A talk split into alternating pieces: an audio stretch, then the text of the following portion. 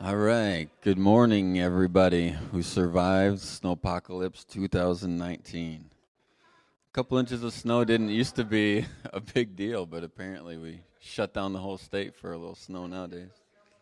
I wish. I'm going to talk about that in a couple minutes, actually. Um, wow, it wasn't even a joke, and it was a home run. All right, would you turn in your Bibles to Genesis uh, 22? This won't be up on the screen this morning because we were supposed to have a guest speaker this morning, but he wasn't able to make it because of the weather. So you guys are stuck with me this morning. So Genesis 22, verses 2. And again, we're talking for the next couple months about learning to hear the voice of God or learning to hear his voice more clearly. This is Genesis 22. We're going to start in verse 2. Then God said, Take your son, your only son, whom you love, Isaac and go to the region of Moriah. Sacrifice him there as a burnt offering on a mountain I will show you. Early the next morning, Abraham got up and loaded his donkey. He took him, two of his servants, and his son Isaac. When he had cut enough wood for the burnt offering, he set out to the place God told him about. On a third day, Abraham looked up and saw the place in the distance. He said to his servants, Stay here with the donkey while I and the boy Go over there. We will worship, and then we will come back to you. Abraham took the wood and the burnt offering and placed it on his son Isaac, and he himself carried the fire and the knife. As the two of them went together, Isaac spoke up and said to his father, Father? Yes, my son, Abraham replied. The fire and the wood are here, Isaac said, but where is the lamb for the burnt offering? Abraham answered, God himself will provide the lamb for the burnt offering, my son. And the two of them went on together. When they reached the place God had told him about, Abraham built an altar, built an altar there and arranged the wood on it. He bound his son Isaac and laid him on the altar on the top of the wood. Then he reached out his hand and took the knife to slay his son. But the angel of the Lord called out out to him from heaven, "Abraham, Abraham." "Here I am," he replied. "Do not lay a hand on the boy," he said. "Do not do anything to him. Now I know that you fear God because you have not withheld from me your son, your only son. Abraham looked up, and there in the thicket saw a ram caught by its horns. When he went over and took the ram and sacrificed it as a burnt offering instead of his son. So Abraham called this place, The Lord will provide. And to this day it is said, On the mountain of the Lord it will be provided. In this portion of Scripture, I see what I'm calling a recipe for hearing God's voice a recipe for hearing God's voice. The first thing that I see in this recipe for hearing God's voice is Abraham's obedience. Abraham obeyed God in what has to be one of the most difficult asks in the entire Bible. Abraham had waited for years to see God fulfill his promise and give him a son. And now God asks him to sacrifice his son. When Abraham obeys God, it's an expression of his trust. It's an expression of him trusting the Lord. Do we trust the Lord? Do you trust the Lord? I think if we were asked that question, most of us probably would answer yes. But do you really trust the Lord? Do you trust Him when He asks you to give something that you don't want to give? Do you trust Him when He asks you to give something that you feel like you don't have? One of the reasons obedience is so important is because God isn't just after getting you from one place to the next place, God wants to go on a journey with you. He wanted to go on a journey with Abraham, and he wants to go on a journey with you. So, like I said, something that I wish I could be doing later is snowmobiling. But I won't be doing that later because I sold my snowmobile. So, on days like this, I kick myself for doing it, but I did. Um, how many of you guys remember a couple years ago when we had a really, really, it was maybe three years ago, I'm guessing, we had a really harsh winter and everybody was getting ice dams. You guys remember this? People were getting all these ice dams. We were out there chopping the ice with axes on our roof and it was ridiculous. So that winter was horrible for those people who had ice dams, but it was wonderful for the snowmobilers. It was so much fun. I had friends who left from the Walmart parking lot and went all the way to Old Forge. Super awesome because usually you can't make that trip because we don't have enough snow. So I wasn't able to go on that trip because um, it, they left over the weekend and I had church, and so I wasn't able to go. But one weekend, um, a couple of my friends and I decided we were going to try and make it from Warsaw to Lake Erie and then to Pennsylvania on our snowmobiles. So we set out, and we did. We left Warsaw really early in the morning, like 5 o'clock in the morning. It was still dark. We left, we went all the way to Lake Erie, and then we made it all the way down to Pennsylvania. And that was awesome. It was the farthest away from Warsaw on a snowmobile I had ever made it. We had so much fun. It was a really good time. But Lake Erie, in and of itself, wasn't actually that wonderful. It wasn't like spectacular. It actually looked just like a sheet of white. It just didn't really look like much of anything. We didn't spend hardly any time there at all. We were there for like maybe five minutes. Then we left Lake Erie, filled up on gas, and went to the headed to, towards Pennsylvania. In Pennsylvania, how many of you guys have been to Pennsylvania? It's not exactly like the most wonderful place on the planet. It's kind of like the armpit of New York. You know, it's like just a little bit worse than New York in every way. Pennsylvania, in and of itself, was like not so wonderful, but the journey to get to Lake Erie and the journey to get to Pennsylvania was incredible. I mean, we went through some of the most scenic and beautiful places I had ever seen we went we drove our snowmobiles through all kinds of tunnels. We went through literally snow tunnels places where the snowbanks were so big that you couldn't get to the gas station so they burrowed tunnels through the snow that we could barely fit through with our snowmobiles. We drove through tunnels that were like culverts that went under streets and under railroads.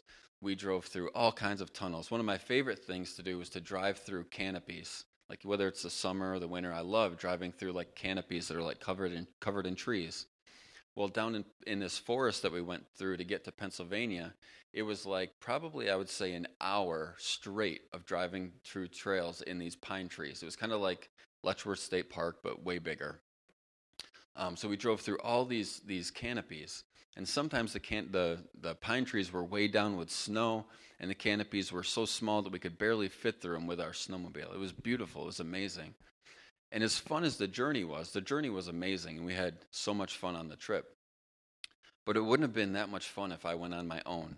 Sometimes I would go ride snowmobiles on my own a little bit, and I might run out for like a couple hours or something like that. But I never would really, I would have never considered taking a trip like that on my own. And without fail, whenever you go snowmobiling, something funny always happens. Like somebody puts a snowmobile in a ditch or something funny always happens. And if you're with your friends, it's funny and you laugh at it. But if you're on your own, it's not that funny. And sometimes it could even be dangerous or scary.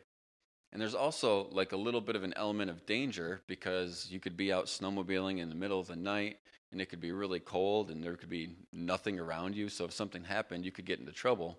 But if you have friends with you, it's like, eh, we'll figure it out. We'll take care of it. God is all about the journey. He's not just about the destination. Like Lake Erie wasn't that special of a destination. Pennsylvania wasn't that special of a destination. But the journey was amazing. And the journey with friends was even more amazing.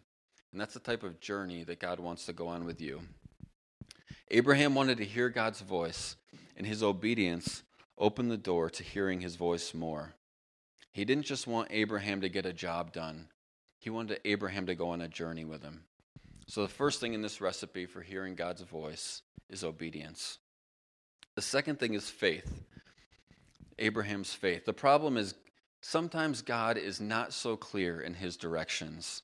These directions that he gives Abraham are kind of vague, they're like missing a lot of details. God says, Go to this mountain, to a place that I'll show you. Take your son there and sacrifice him. And the Bible says that God told this to Abraham one day, and then the next day he left on this trip. So between the time that he, le- he that God spoke that to him and the time that he left, I'm guessing, I'm not exactly sure, he had like 12 hours. Let's say God spoke it to him in the afternoon. So that means he finishes what he's doing that day and he's got to head home to see his wife before he has to take Isaac to be sacrificed. Can you imagine what that conversation was like between Abraham and Sarah, his wife, telling her that he was going to sacrifice his son? He might not have told her. And if he was smart, he probably didn't. But if he did, what he might have said was he might have said something like, You remember how you were really old and you waited a long time to have this son, and finally, after all these years, God gave you this son. And Sarah would say, Yeah, Abraham, I remember that. And then she'd say, "You remember?" He said he would say, "You remember how you carried that son in your body for nine months. And then you pushed that son out of your body. And Sarah, of course, would say, Yes, Abraham, of course I remember. And then you nurse this son, and then you raise this son, and you took care of this son, and now that son is grown. And she said, Yeah, Abraham, I remember. Like, what's your point? And he said, Well, God told me to take him out to the, to the mountain into Packer Paysim. And Sarah would say, what, what, did you say? He said, Take him out in the mountain and Packer Paysim? What, was, what does Packer Paysim mean? No, I said, Well, God told me to take him up into the mountain into Packer Paysim.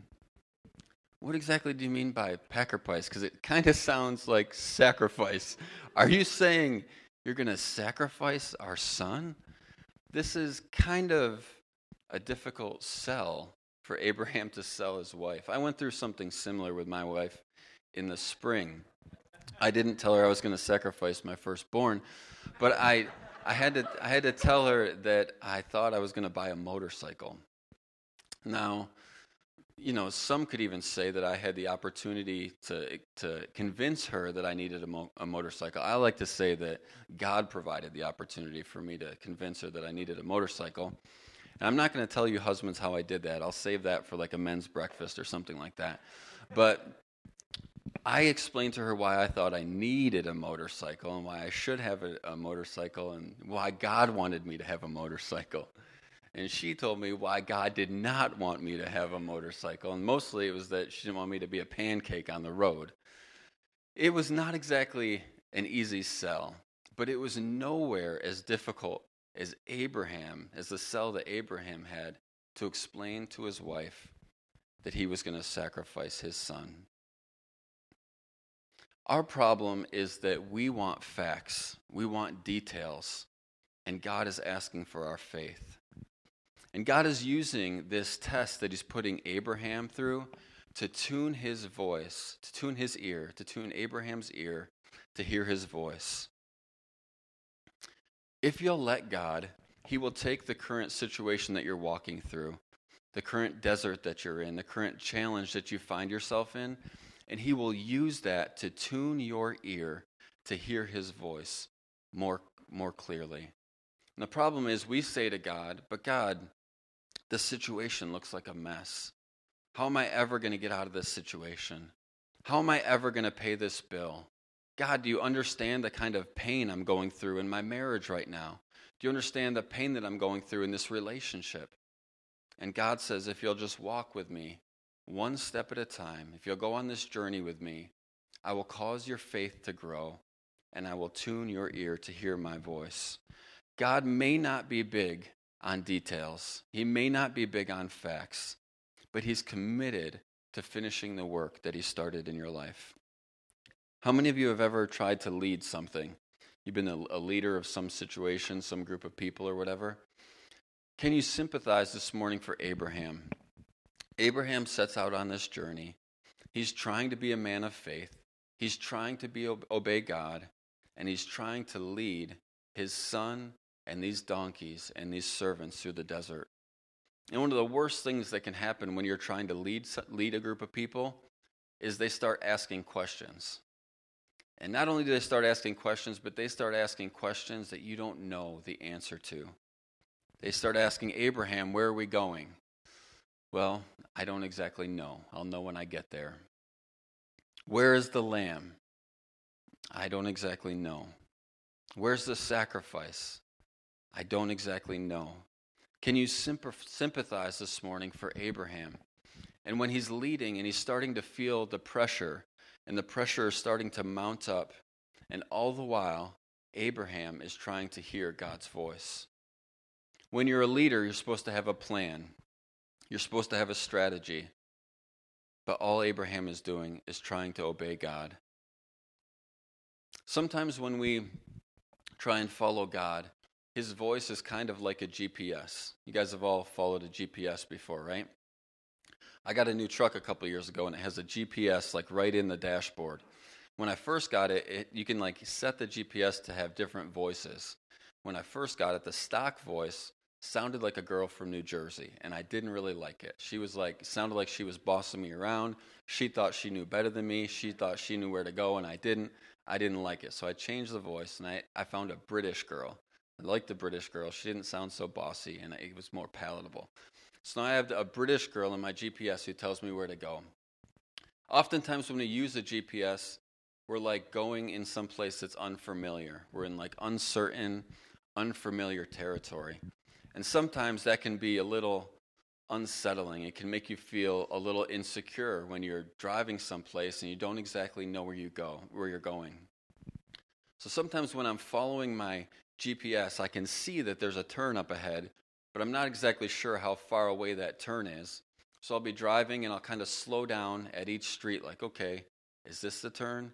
And my British girl doesn't say anything. So I keep going. So I keep going. I can still see there's a left hand turn coming up ahead. And so I drive a little further, waiting to hear. Is she going to tell me to turn here? Nope, this isn't the one. I keep going. Nope, this one isn't the one either. And when that happens, oftentimes that makes me feel unsettled, like I'm not sure where I'm going.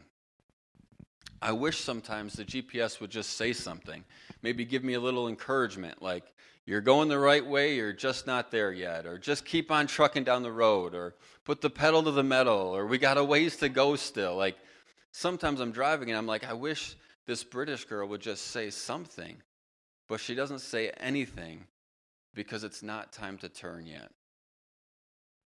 How do you deal with the silence? How do you deal with the silence when you're following God, trying to be obedient, but sometimes He doesn't speak to the insecurities that we feel.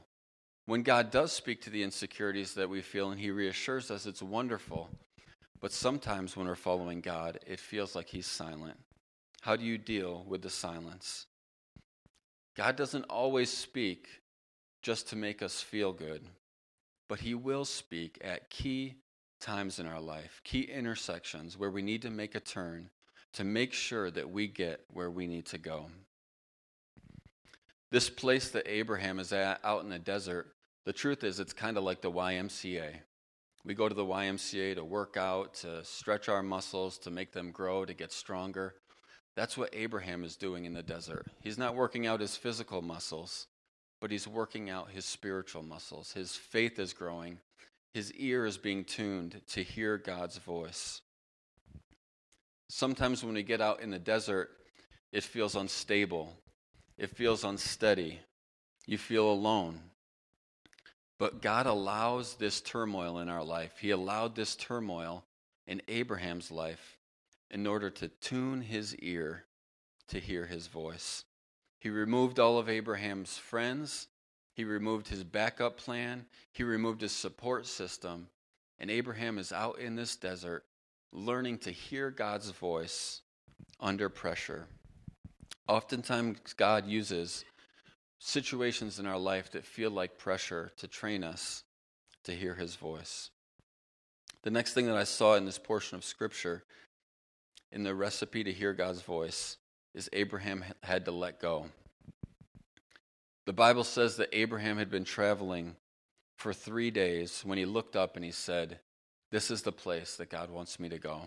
Somehow he knew that that was the place that God wanted him to go. And what he said to his servants is he said, You and the donkeys stay here while the lad and I go to worship. You and the donkeys stay here while the lad and I go to worship. If you want to get where God wants you to go, and in this case, God was teaching Abraham to hear his voice.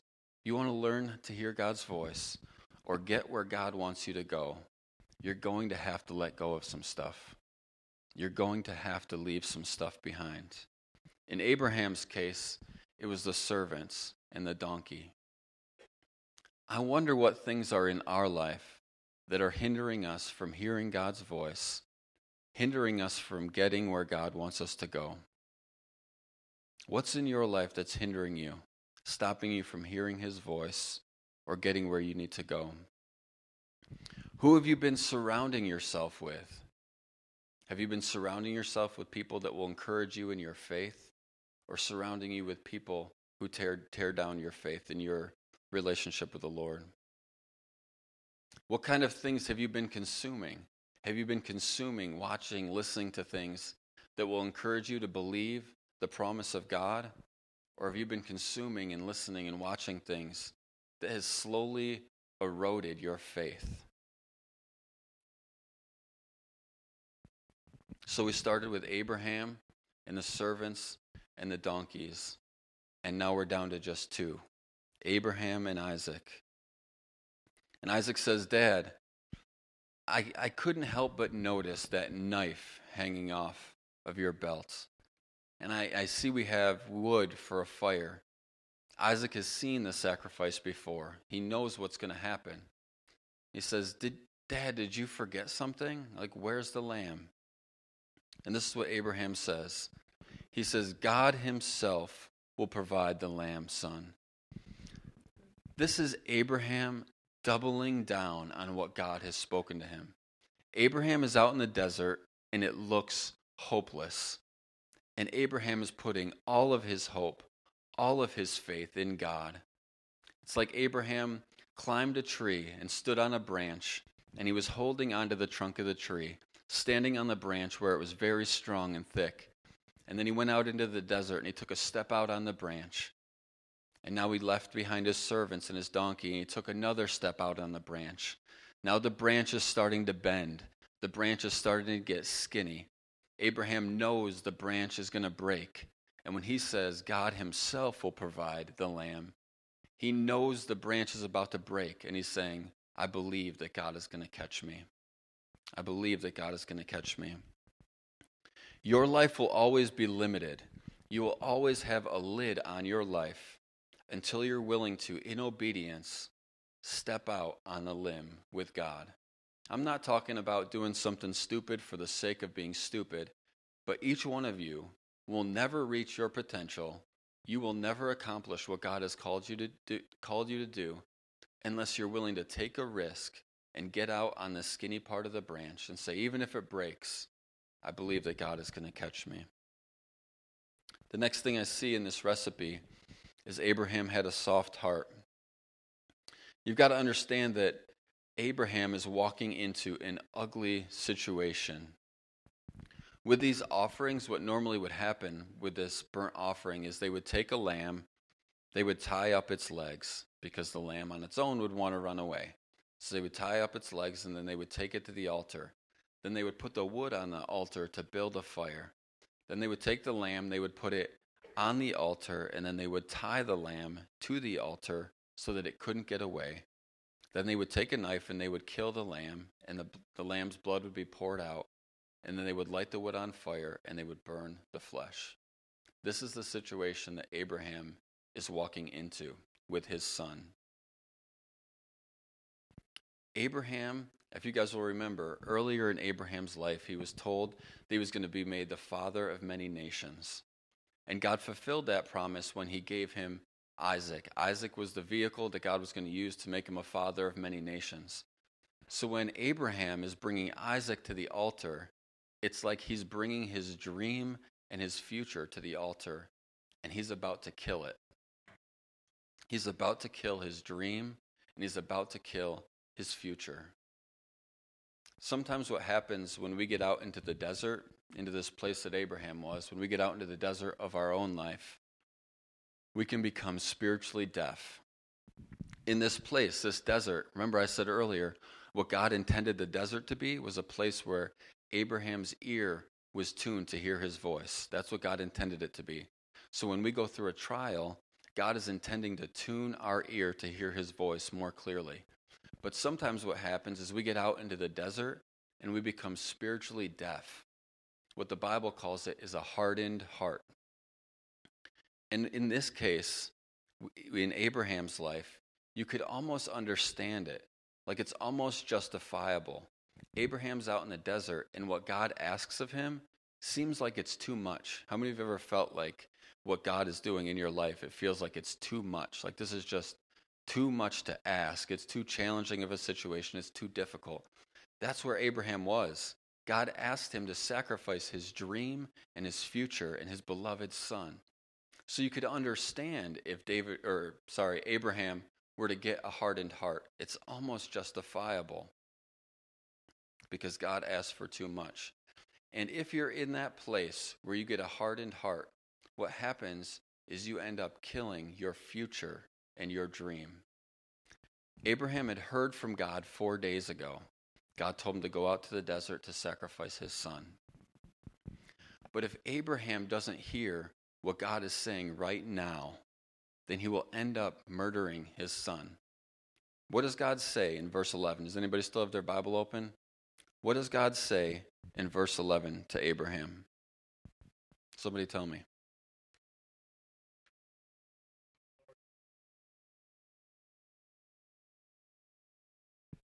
He said, Abraham, Abraham. Now, if I'm talking to one of my kids, if I'm talking to Jocelyn and I say, Jocelyn, and then she looks at me, I start talking to her, right? But if she doesn't look at me, she doesn't pay attention, maybe she doesn't hear me, maybe she's busy, maybe she literally couldn't hear what I was saying, what am I going to do? I'm going to say it again. So if I say Jocelyn and she doesn't respond, I might say, Jocelyn. I might try and get her attention. I'm going to yell. What happened, what I believe happened here, is God was speaking to Abraham, and the first time he said his name, he didn't hear it. Abraham didn't hear him the first time. I believe Abraham's heart had started to be hardened, and you could understand why. Abraham was devastated. Abraham is crushed. He's about to sacrifice his dream and his future, the promise of God for his life. He's about to watch his dream die. Abraham might have been weeping when this happened. If you hear what God spoke to you four days ago, that's good. But if you miss what God is going to speak, trying to speak to you right now, you're going to end up killing your dream and your future. We have to be able to hear what God is say, saying now. Abraham was devastated. He was crushed because he was about to watch his dream die. But God, in his mercy, calls Abraham. And when Abraham doesn't hear him, God, in his mercy, raises his voice and calls Abraham again. Some of you this morning need to hear God call you a second time. Maybe God called you the first time and you didn't hear it. Maybe you've been in a season in your life where you feel like you've been in a desert, going through a trial or a challenge. You feel like you tried to obey God, and now you are out here in this desert, in this challenge, and it feels like you're about to watch your dream die. It feels like you're watching your dream die. And God called your name, and maybe you even missed it the first time because maybe your heart started to get hard because you're devastated or crushed because you feel like your dream is dying. But God, in His mercy this morning, is calling you a second time. Would you bow your heads this morning? Lord, we thank you so much that you love us. You love us enough that you want to go on a journey with us. If we'll obey you and follow you, follow you, we can go on a journey with you where we can learn to hear your voice. Lord, some of some people who are here this morning, they felt like they did that. They felt like they stepped out and obeyed you, and now they find themselves in the midst of a trial, in the midst of a challenge, and they're scared that they're about to watch their dream die. Maybe they've been devastated. Maybe they've been discouraged. And they're not hearing you as clearly right now. Lord, I ask, would you call their name a second time? In your mercy, would you call our name a second time? And would you cause our hearts to become soft again so that we could hear you? In your name we pray. Amen. Amen. I want to thank everybody for coming out in the midst of the storm and the challenge. And uh, have a safe drive home. Be blessed.